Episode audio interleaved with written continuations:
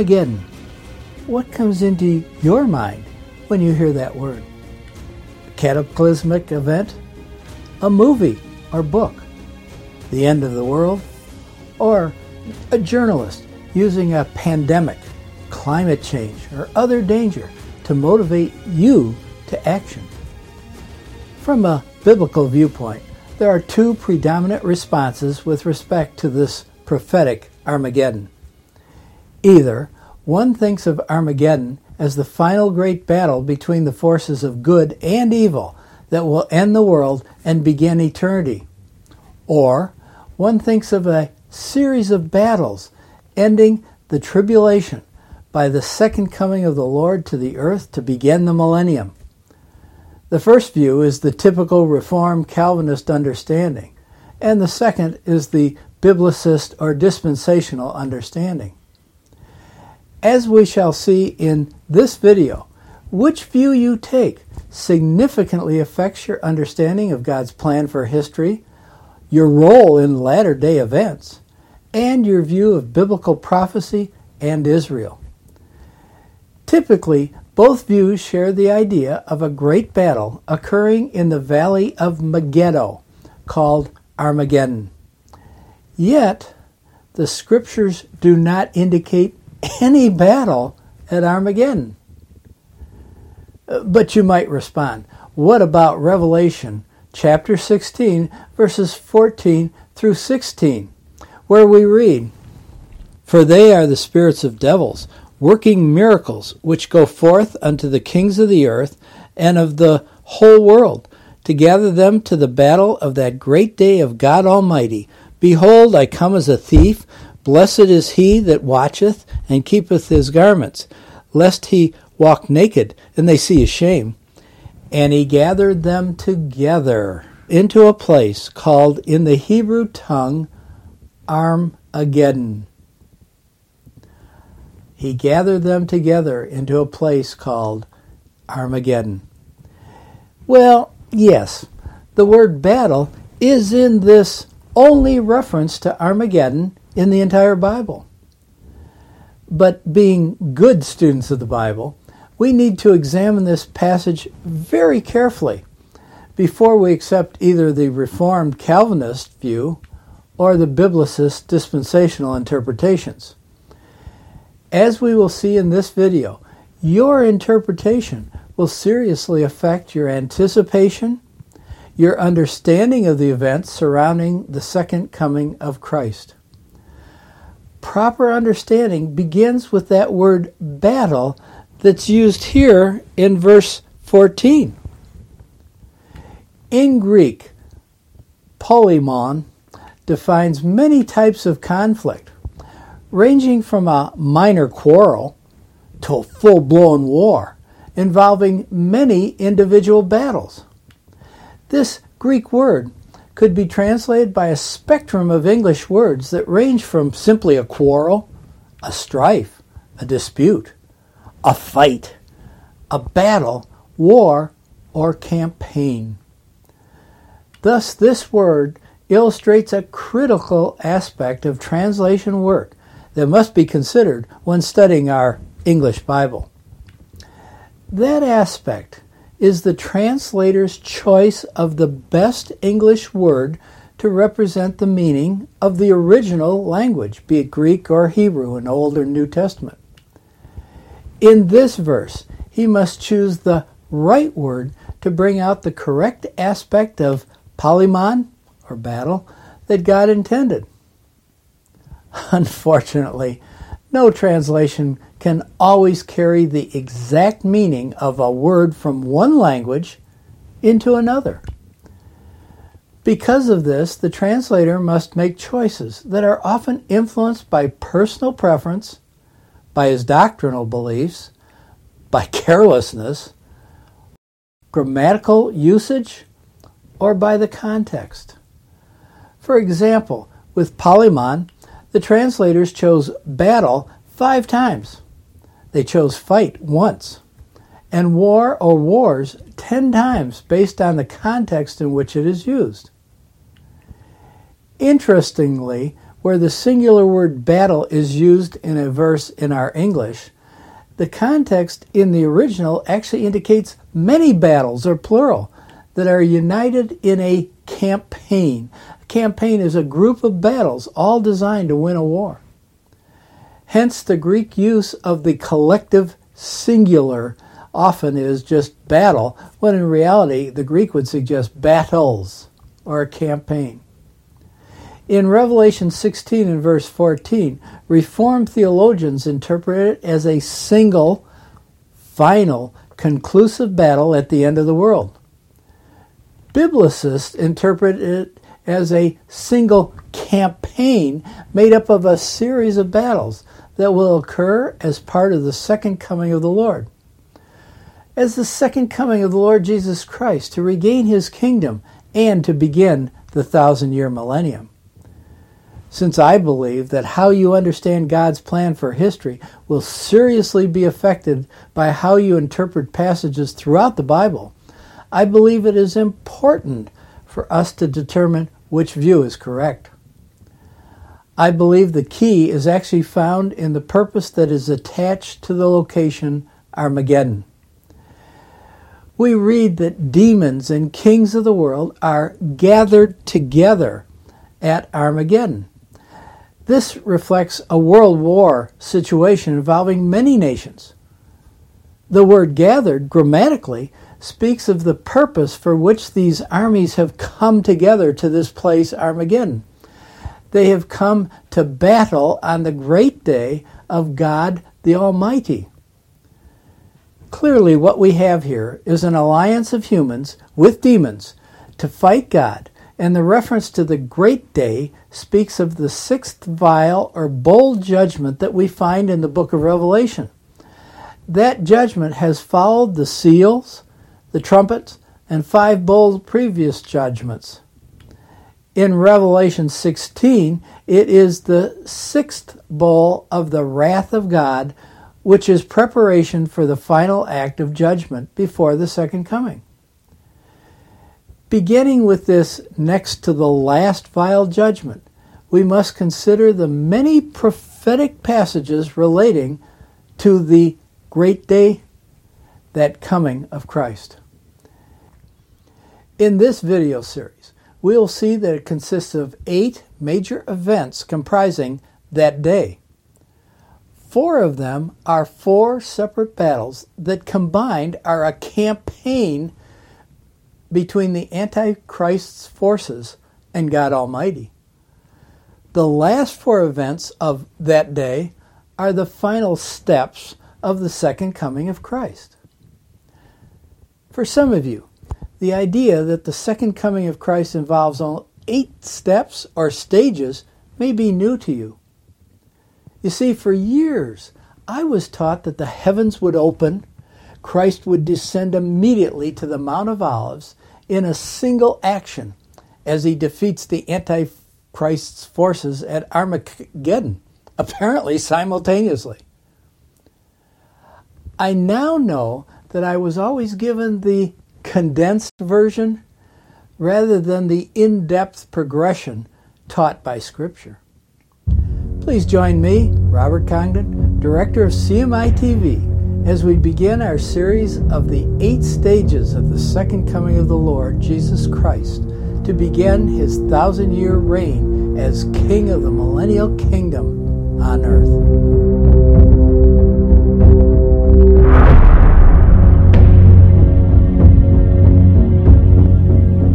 Two historical events related to the tribulation must be understood before we can understand fully the eight steps of the campaign of Armageddon and the second coming of our Lord Jesus Christ.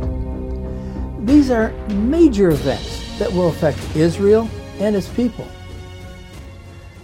The first event is that which starts the 70th week of Daniel, which is also known as the seven year tribulation, that we find in Daniel chapter 9, verses 24 to 27. Specifically, in Daniel 9, verse 27, we read And he, the Antichrist, shall confirm the covenant with many, that's the leadership of Israel and its religious leaders of Israel, for one week, prophetically seven years. And in the midst of the week he shall cause the sacrifice and the oblation to cease, and for the overspreading of abominations he shall make it desolate, even until the consummation, and that determined shall be poured upon the desolate. The start of this prophetic week of seven years begins with an agreement or covenant that is made between the Antichrist and the leaders of Israel. This covenant allows Israelis to reestablish covenant living in Israel, dramatically demonstrated by the sacrificial system that is presented at the temple site called the Holy Place.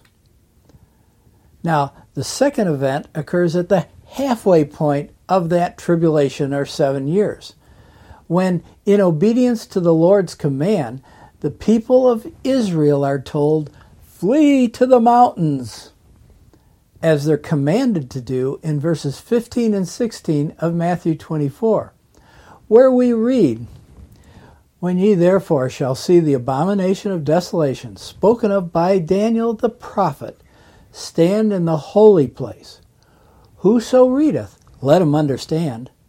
Then let them which be in Judea flee into the mountains. The necessity is triggered when the Antichrist rescinds permission for covenant sacrifices and commits an abomination of desolation in the rebuilt temple. At this point, God's word tells scripturally obedient Jews, that's Jews who have read Matthew, understand that this is a command to believers. Scripturally obedient Jews are to flee to the mountains that God has prepared for them, where He will protect them for the remaining three and a half years of the tribulation. For the Lord further adds, Let him which is on the housetop not come down to take anything out of his house. Neither let him which is in the field return back to take his clothes. And woe unto them that are with child, and to them that give suck in those days. But pray ye that your flight be not in winter, neither on the Sabbath day, for then shall be a great tribulation. That's the last three and a half years such as was not since the, the beginning of the world to this time, no, nor ever shall be. These last three and a half years of great tribulation consists of God pouring out his wrath upon the world and its rejectors of the Messiah, the Lord Jesus Christ. Considering the context of Revelation 16, specifically verse 12, where the sixth angel pours out the sixth vial, now that's literally a bowl, thereby permitting the kings of the east to come or to gather to Armageddon. Verse 16. So we look at verse 12, verse 16, and the passages in between. Now, as we turn to verse 17, we find that it is linked, this context, to the seventh vial that will then be poured out.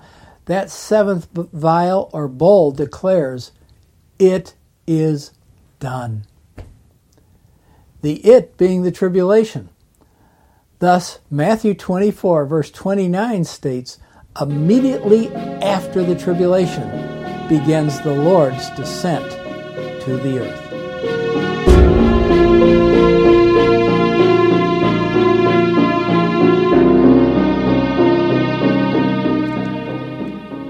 In considering the campaign of Armageddon, and the second coming. It's very important to understand the four groups of Israelis alive during the time of these events. So let's briefly look at these four groups. The first group is the apostate Jewish leaders of Israel and their followers that were spoken of in Daniel chapter 9 verse 27 where they are called the many these are the ones that accept the Antichrist agreement or covenant. Now, since they're the leadership, They're the ones that have to agree to it, sign with him, and work in agreement to fulfill it. So they've accepted the Antichrist agreement or covenant, and they are described also by Isaiah in chapter 29, verses 13 and 14, where we read, Wherefore the Lord said, For as much as this people draw near me with their mouth, and with their lips do honor me, but have removed their heart far from me, and their fear toward me is taught by the precept of men. Therefore, says God, therefore, behold, I will proceed to do a marvelous work among this people, even a marvelous work and a wonder for the wisdom of their wise men now that's the many that are referred to in Daniel. For the wisdom of their wise men shall perish, and the understanding of their prudent men shall be hid. Further, Isaiah adds in Isaiah chapter 65, 11 and 12 But ye are they that forsake the Lord, that forgot my holy mountain, that prepare a table for that troop the Antichrist and his allies are that troop, and that furnish the drink offering unto that number. Therefore will I number you to the sword, and ye shall all bow down to the slaughter, because when I called you, ye did not answer. That was following the destruction of Gog that occurred between the rapture and the start of the tribulation. So, because I called you, you didn't answer me after that battle where Gog was destroyed, which the battle preceded immediately the covenant which they will agree with the Antichrist. When I spoke, ye did not hear, but did evil before mine eyes, and did choose that wherein I delighted not.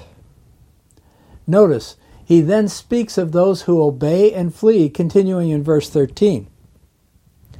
Therefore, thus saith the Lord God Behold, my servants, now that's the obedient Jews who fled, shall eat, but ye shall be hungry. Behold, my servants shall drink, but ye shall be thirsty. Behold, my servants shall rejoice, but ye shall be ashamed. The contrast here is between the obedient Jews who will flee to the mountains and the disobedient rulership of Israel that makes the agreement with the Antichrist. See how you have to compare Scripture to Scripture here to get the full story? We turn to Isaiah 28, verses 14, 15, and 18, where he specifically speaks to the Jewish leaders now that agreed to the Antichrist covenant and rule of Israel. Beginning in verse 14 Wherefore, hear ye the word of the Lord, ye scornful men, that rule this people which is in Jerusalem, that rule this people. That's the leadership. They are in Jerusalem, for that's the capital, because you have said, We have made a covenant with death, and with hell are we at agreement when the overflowing scourge shall pass through, it shall not come upon us. No, they're going to be protected. For we have made lies our refuge, and under falsehood have we hid ourselves. And your covenant with death shall be disannulled. That will be at the halfway point of the tribulation that Daniel refers to. And your agreement with hell shall not stand when the overflowing scourge shall pass through, then shall you be trodden down by it. You see, the leadership will be trodden down by the actual enemies of Israel, Antichrist and his allies. That's the first group. The rulers, the leadership of Israel that are not godly, they're secular. The second group of Jews are God's 144,000 witnesses found in Revelation chapter 7. These are sealed and protected by God during the tribulation. They have been initially evangelized by the two witnesses of Revelation 11 right at the start of the tribulation. As they have come to know Christ from those two witnesses, they've spread out and have taught throughout the world and given the gospel. Now, I've taught elsewhere in other videos that I believe the two witnesses that will will give the test their testimonies to the the 144,000. The two witnesses will be Elijah and Moses, and I base this in part upon Malachi 4. These will have seals upon their foreheads, this 144,000. Those seals will signify God's ownership and protection of them during the tribulation. So the first group was the disobedient secular rulers and leaderships of Israel. The second group were the 144,000 Jewish witnesses, 12,000 from each of the 12 tribes, that God will own, protect, and they will proclaim the gospel throughout the tribulation. The third group is the believing remnant in Judea and are part of the house of Jacob, a term God uses to refer to the believing remnant in Judea. These are those who trust in God and obediently will flee to the mountains at the midpoint of the tribulation, all basing on God's command in Matthew 24:16 where he said, "Then let them which be in Judea flee into the mountains." Isaiah calls this group the remnant of Israel in Isaiah chapter 10 in verses 20 to 23, where we read, And it shall come to pass in that day that the remnant of Israel and such as are escaped of the house of Jacob shall no more again stay, or meaning literally to lean, trust in, support, upon him that smote them, but shall stay or trust, lean upon, trust in what? The Lord, the Holy One of Israel, in truth. The remnant shall return, even the remnant of Jacob, unto the mighty God. For though thy people Israel be as the sand of the sea, yet a remnant of them shall return. The consumption, and that means destruction, decreed shall overflow with righteousness. For the Lord God of hosts shall make a consumption or destruction or annihilation, even determined in the midst of the land. Basically, Isaiah is declaring that this group of believing Jews are those protected until the end of the consumption. Isaiah's term consumption, that's God's destruction of Israel's enemies that persecuted Israel and her people, beginning with the Babylonian captivity. He amplifies on their protection by God in his chapter 41, that's Isaiah 41, verses 17 to 20. When the poor and needy seek water, and there is none, and their tongue faileth for thirst, I, the Lord, will hear, literally, will respond them to them. I, the God of Israel, will not forsake them. I will open rivers in high places, fountains in the midst of valleys. I will make the wilderness a pool of water, and the dry land springs of water. This is an allusion to the provision that he provided back in the Exodus. You're going to see a constant parallel. Those fleeing to the mountains are paralleling how Israel fled from Egypt so long ago, following the Passover as they fled to the wilderness. Isaiah continues I will plant in the wilderness the cedar, the shittah tree, and the myrtle, and the olive tree. I will set in the desert the fir tree, the pine, the box tree together, that they may see and know and consider and understand together that the Lord hath done this, that the hand of the Lord hath done this, and the Holy One of Israel hath created it. In this mighty passage, Isaiah uses the phrase the wilderness. Now, that's an interesting phrase he chose. This term usually refers to the desert of Arabia, which is the wilderness of Judah south of Jerusalem by the Dead Sea. As we shall see later in this series, this clearly is a reference to the land of Bozrah, south of Jerusalem, and includes an ancient city called Petra. Petra was established by the Nabateans, a nomadic Bedouin tribe that roamed the northern Arabia deserts.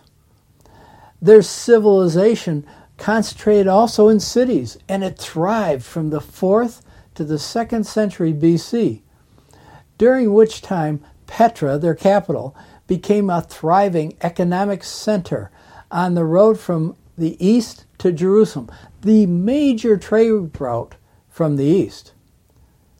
Their decline as a nation began in the first century AD under Roman rule because Rome annexed them as part of their empire. Then, as the result of a massive earthquake in 363 AD, the city of Petra became the isolated ruin we see today. Why they didn't rebuild, we don't know. Why they left what was left of the city, that's not known by historians either. But they left, and it became an empty city in 363 AD, sitting there, waiting perhaps one day for the obedient Jews that will flee and God will lead them, I believe, to Petra. Now, Petra today is located in Jordan. It's out of Israel. It's not in Judea, it's out of Israel. It is now the most visited tourist attraction in the entire country of Jordan, with over 1.1 million tourists a year coming to Petra to see it. Located nearby is the tomb of Aaron, the brother of Moses. Clearly, there's a significance of this area. It is hard to avoid the obvious connection of the wilderness, of Aaron, and Arabia with that long past ancient exodus of Israel from Egypt. As we shall see, and it's exciting, this parallel between the ancient wilderness wanderings of Israel and the fleeing to the mountains of a yet future exodus will be important in those days. Now, I'd be remiss not to comment on a parallel passage found in Revelation chapter 12, verse 6. Now, chapter 12 is often mistranslated or misunderstood or taught incorrectly with respect to the woman of Revelation 12. As I show in my book, The European Union and the Supra Religion, setting the stage for the final act, the woman is a symbol she is a symbol, not a specific woman. She is a symbol of national Israel. And contrary to many teachings, particularly of Roman Catholicism, but also some Reformed and some other groups, it is not the Virgin Mary. So in Revelation 12, we then read, And the woman, that's national Israel, fled into the wilderness where she hath a place prepared of God, that they should feed her there a thousand two hundred and threescore days. Notice carefully how long is she to stay in this wilderness of the previously uninhabited Petra? 1,260 days. That's exactly three and a half Jewish years. For a Jewish year is 360 days per year. That is exactly the length of the second half of the tribulation. So if we take the number of days from the time they are told to flee in that event to the end of the tribulation, we find it's 1,260 days. And this same passage in Revelation 12 is speaking of the same period of time. Now, notice carefully. There in the wilderness, God says He has a place for them. Now, this word place in the Greek topos means a district, a town, or this will sound a little familiar, a dwelling place. It often is used to speak of a smaller location that's part of a great whole. Now, you're probably already ahead of me. This same word is used in John chapter 14, where the Lord's speaking to his disciples and through them to us to the church. In John 14, verse 2, the Lord is speaking of a place that He is preparing for us when we join Him at the rapture. Now, keep carefully in mind the word place is used to mean two different locations.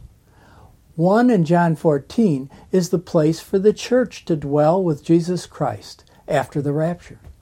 The other place is a place for Jewish Israel, the obedient Jews, to be protected during the last half of the tribulation by the Lord.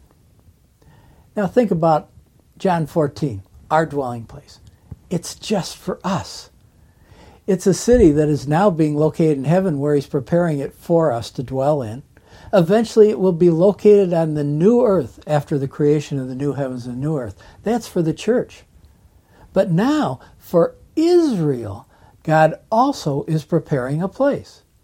I believe that Petra is a place that is prepared for her at this time of danger, prepared by her Lord so long ago and waiting for Israel to be brought there by the Lord, leaving Israel at the midpoint of the tribulation.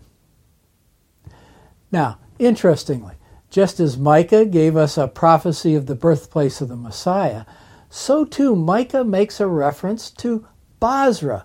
And we can almost use the term Bozrah and Petra interchangeably. Now, Bozrah is the whole area, Petra is the city.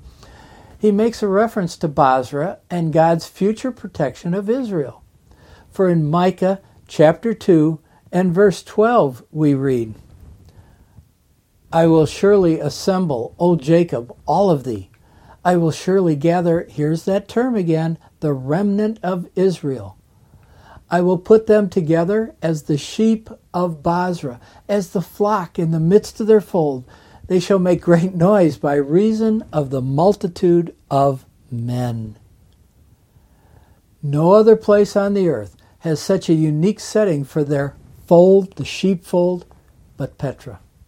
This great fortress will be the physical aspect of God's protection from her enemies. Remember, the purpose of fleeing was to seek safety by flight because of a danger. That danger that they must flee from is owing to the fact that Satan, in Revelation 12, we are told, has been cast out of heaven. When? At the midpoint of the tribulation. That's Revelation 12 9. Then in verse 12, we see that has terrible consequences. For it will bring upon the inhabitants of the earth, they will experience Satan's terrible vengeance against mankind, and in particular, God's people still upon the earth.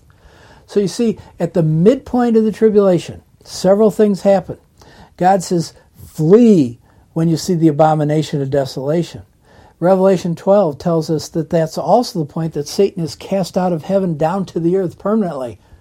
And Satan is so angry, he realizes God did it. He comes down to the earth, and the only vengeance he can take, he can't do it against God, is those people who trust in God. So now he's going to pull out all the stops, if you will, to destroy the nation of Israel and every last Jewish person on the earth. From this point on, the last half of the tribulation, Satan's total focus is upon the Jews, the believing, obedient Jews, and Jews in general. Now, there's a reason for his focus. Satan knows that God has promised that Christ's return to earth is dependent upon national Israel, that's the nation of Israel, crying out or calling to God for his Messiah to come to deliver them, to rescue them. We're going to see that will occur at a later stage of the campaign.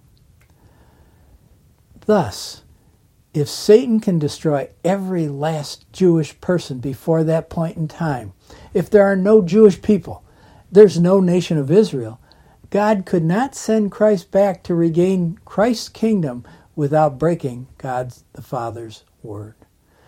So if Satan can destroy them, God's promised he will send it when Israel turns to Christ. With no Israel, no turning to Christ, God won't be able to send back Christ.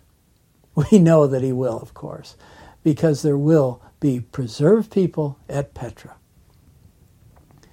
Thus, Satan must destroy every last Jewish person in his attempt to stop the return of Jesus Christ and to prevent the end of Satan's kingdom's rule over the earth and his attempt to gain the people's worship. He is therefore trying to satisfy, Satan is, his goal given in Isaiah 14 in verses 12 through 14, where we read in Isaiah 14, How art thou fallen from heaven, O Lucifer, son of the morning? How art thou cut down to the ground, which did weaken the nations? For thou hast said in thine heart, this is Satan's testimony, I will ascend into heaven. I will exalt my throne above the stars of God. I will also sit upon the mount of the congregation in the sides of the north. I will ascend above the heights of the clouds. I will be like the Most High. In a later video in this series, I'll discuss the Lord's unique provision to protect Israel, the fleeing remnant, in much greater detail we're going to see that it included the Shekinah glory and God's provision of water and food, quite possibly manna.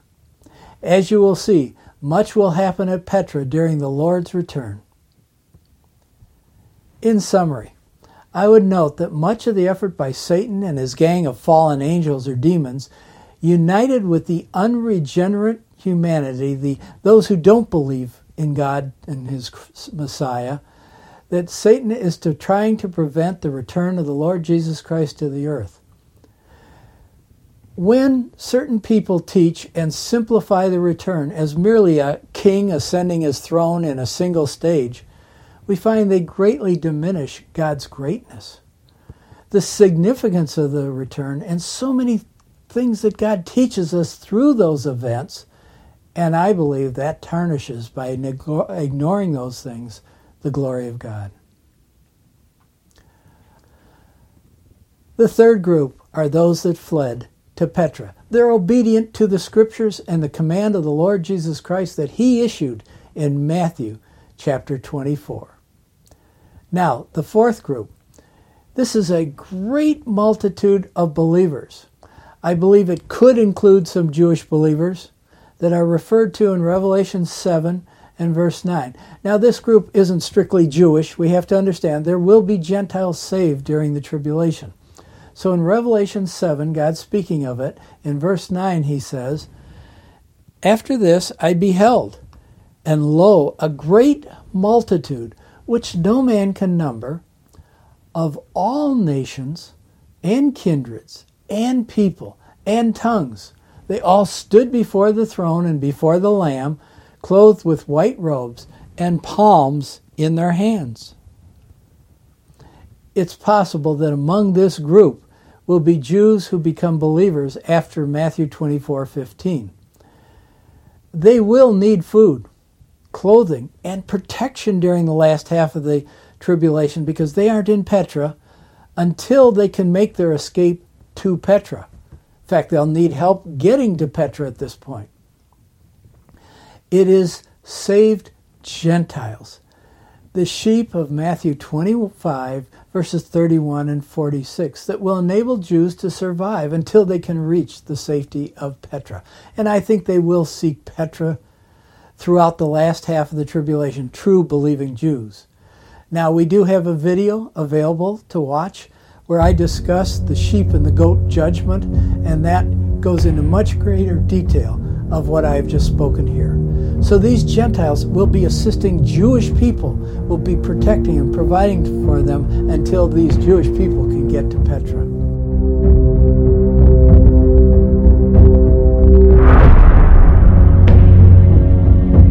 Now that we understand these two key events prompting the Jews, the obedient Jews, to flee to the mountains, and recognizing these groups of Israelis, we need to consider only one other aspect before beginning our study of each of the eight stages in the campaign of Armageddon, culminating in the physical return of Jesus Christ to the earth. That final background aspect is to recognize that one of the greatest difficulties in the study of eschatology is placing these events in chronological sequence in order to see exactly what happens. We need to recognize that excellent Bible teachers have arrived at a variety of timelines for the subject. While most would agree as to the specific events and actions, the, the eight stages, if you will, the order of those stages is often debated. What I will offer in this video series will be my conclusion after much study, comparison of other Bible's teachings and their writings and their chronologies, and prayer. You don't have to agree with my ordering of these events. Oh, you might switch some and move them a little bit. But I would ask you to note the scriptural references to the events that I give them. Look them up.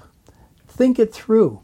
And at least lock into your mind the general order of these events that will consist from Matthew 24, where they are to flee with the abomination of desolation until Jesus Christ physically starts returning to the earth.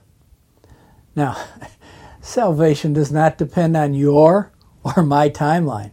That's not the issue. Rather, we are trying to compare Scripture with Scripture and get a better understanding of the greatness of our God, and doing that to His glory. Having said that, let us begin our study on the events that will lead to the Lord establishing His kingdom upon the earth in our next video. Until then, may the Lord bless you mightily, and we'll see you either here or in the air.